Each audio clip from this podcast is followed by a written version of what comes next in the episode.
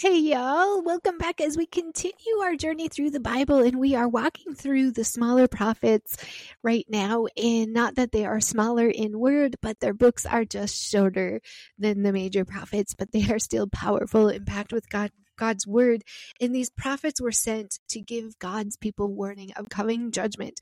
And the better we know the character of God, the more we can trust Him for the future, the better we know the promises of His covenants, the more peace we have in our hearts when things around us fall apart because they will. This is earth, not heaven. And like Micah wrote his his confession of faith in the future it seemed hopeless around him, but he had hope because he had God in his life. He knew God and he trusted God fully with every single element of his life. No matter how dark the day around us, the light of God's promises is still shining. And no matter how confusing or frightening our circumstances around us look, the character of God remains the same and we can trust him. He loves us and he has us through everything we face. He is in the valley with us. He is in the fire with us. He is carrying us through even when it doesn't feel like it or we don't it doesn't seem to look like it. He is. We can stand in faith knowing that God is with us through everything we face. And these prophets knew that. They stood on God. They clung to God faithfully through everything that they saw going on around them and everything that they endured as exile came upon their land and they were taken into exile by the Babylonians. And one of the modern Christian myths is that when you trust your life to Jesus, all of your problems disappear. And that is simply not true. That is completely 100% false. We still live on earth. We still have earthly circumstances. We still live in a world full of sin and evil and wickedness and hatred. And we have to walk through that every one of our days. But when we have Christ on our side, when we have the Holy Spirit living with us, those days are a lot easier. They're not easy, but they're easier than they would be if we did not have Jesus in our lives. And our relationship with God is what matters. And standing firm in faith, standing firm in his promises, standing firm in who he is and knowing who he is because you spend time in his word, you spend time getting to know him. And if we claim to be without problems as a Christ follower, we're flat out lying. We all have problems. We all have life. We all experience life on earth. And if we can be honest, we can be honest with God when we're sad.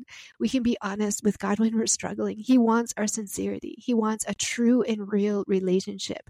And a true, real relationship is based on sincerity, honesty, and trustworthy. Even though everything looks crazy or upside down, we trust God. He wants us to trust Him, to know Him, to rely on Him, to lean on Him, and to rest in Him through everything that we walk through. Job is a prime example of that. He he went through a lot of misery, but he he, he questioned God honestly, but and God answered him honestly, but he didn't waver in his faith. He still stood on God as God, and I will I will have my faith in God. I will trust God. And Habakkuk, he was looking around in the land of Judah and he's seeing this this international scene. He's seeing the the coming babylonians who are going to take over jerusalem and he struggles. He struggles with questions and he wrestles with God and God invites our questions. He invites our wrestling. He wants us he wants us to know him personally. And to do that sometimes we have to work out things within us and that's okay. He welcomes that. He wants us to seek him. He wants us to wrestle to find him. He wants us to know within ourselves without a shadow of a doubt that God is God. He is who he is and that we can trust him. And to do that sometimes we have to go through seasons of wrestling. And Habakkuk Habakkuk did that, but he did the right thing when he did, did it. He took his problems, he took his concerns, he took his questions straight to God. He didn't ask for a hundred people's opinions. He asked God, the Lord of Lords, the God of gods, and our King of Kings. He asked the sovereign one who is in charge of everything. And he answered, God will answer. And with that, we'll move into the book of Habakkuk, verse 1 of chapter 1. This is the message that the prophet Habakkuk received in a vision. How long, O Lord, must I call for help, but you do not listen? Violence is everywhere. I cry, but you do not come to save. Must I forever see these evil deeds? Why must I watch all this misery? Wherever I look, I see destruction and violence. I am surrounded by people who love to argue and fight. The law has become paralyzed and there is no justice in the courts. The wicked far outnumber the righteous so that the justice has become perverted. So we're going to pause there. He's looking around at the nation and he sees wickedness. He sees evil. He sees corrupt world powers. He sees leaders who are being twisted and he sees rebellion. He sees injustice and his very name be, means in embrace and he's about to embrace God and get answers for his questions. And he's crying out to God because he sees all this violence and this wickedness and this evil and this sin and he feels like God is far away from him and he he knew that the kingdom of Judah was deteriorating rapidly and and moving farther and farther away from God and King Josiah, who reformed the nation and got rid of idols and got rid of false gods, he died in 609 BC.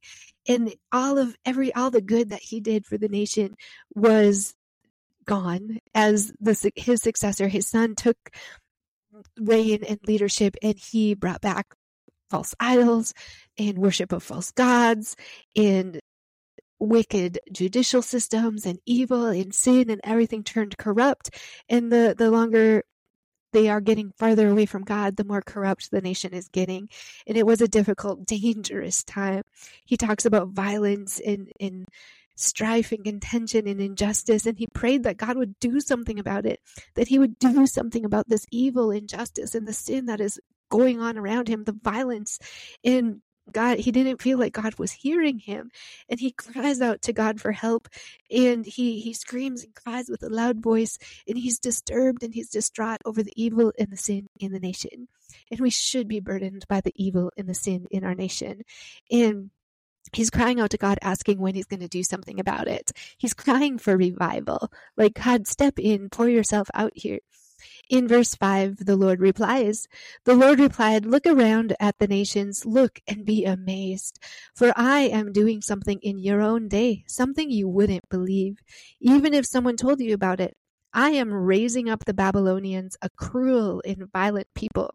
They will march across the world and conquer other lands. They are notorious for their cruelty and do whatever they like. Their horses are swifter than cheetahs and fiercer than wolves at dusk. Their charioteers charge from far away like eagles. They swoop down to devour their prey. On they come, all bent on violence. Their hordes advance like a desert wind sweeping captives ahead of them like sand. They scoff at kings and princes and scorn all their fortresses. They simply pile ramps of earth against their walls and capture them. They sweep past like the wind and are gone, but they are deeply guilty for their own strength is their God. So we're going to pause there again. He says that he's going to do something. He's going to raise up the Babylonians and they're going to come and they're going to conquer the land. And they are a very evil nation. And the nation's problems were caused by the leaders who aren't obeying the law and therefore the followers aren't going to obey the law either. The rich exploited the poor and escaped punishment by bribing the officials. The law was ignored and twisted and nobody seemed to care. So he cries out to the Lord, and the Lord answers, and he answers, assuring him that he has a plan and he has a work coming among the nations, even though Habakkuk couldn't see it yet. And he, he told him exactly what he was doing. He did not give him an exclamation, explanation. And he gives them a new view of what's happening, a new view of what's coming. We don't need explanations. We need a good view of God and who He is. And God doesn't owe us explanations, but He does reveal Himself and His work to those who seek Him, to those who pursue Him with all of their hearts and want to know more of God. God was planning to punish the nation, and He was going to do it by bringing in the Babylonians to take over the land and bring them into exile, where they could have essentially a 70 year time out to repent and turn back to God. And the purpose of the Babylonians, they conquered people, they enslaved people, they were a very violent nation and they loved themselves. They were prideful and they it says they were their own strength was their God. And God could stop them, but he was actually the one enlisting their aid when they came, when they came and conquered the Jerusalem. God's the one that that sent them there and said, Go. And the Babylonians were a nation that had no respect for authority. And they would even put kings that they captured in cages and exhibit them like animals. And they worshiped the God of power and they depended entirely on their own strength. As it says, their strength was their God.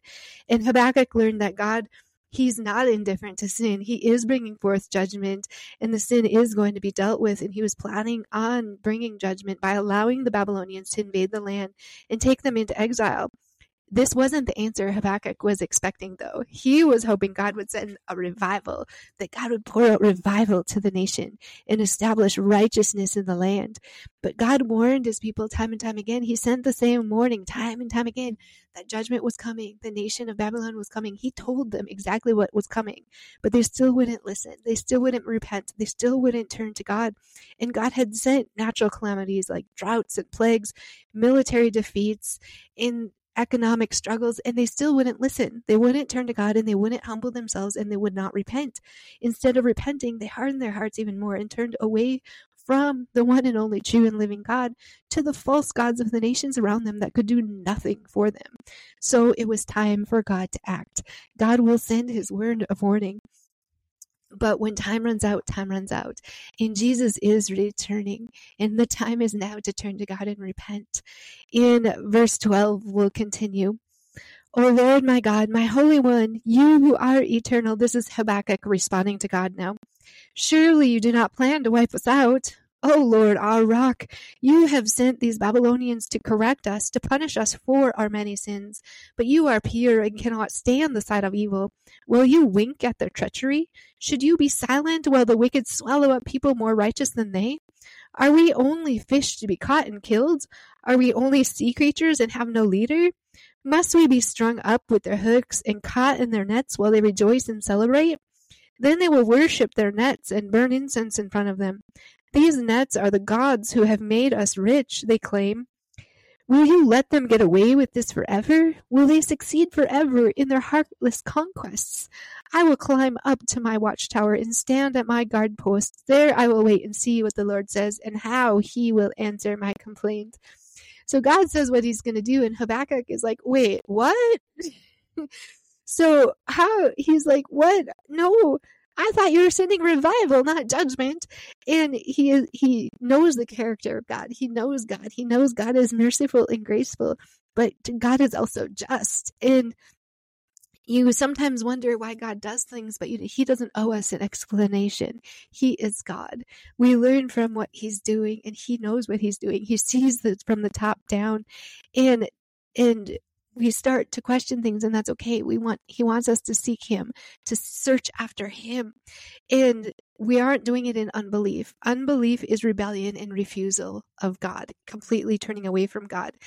And questioning and asking, Lord, what are you doing here? is out of a broken heart for a sinful nation. He wanted a sinful nation to be healed and restored, but God has a plan that is going to bring them to humility and repentance. So the faithful remnant that stands firm can be pulled out of that and used to rebuild the nation of Jerusalem.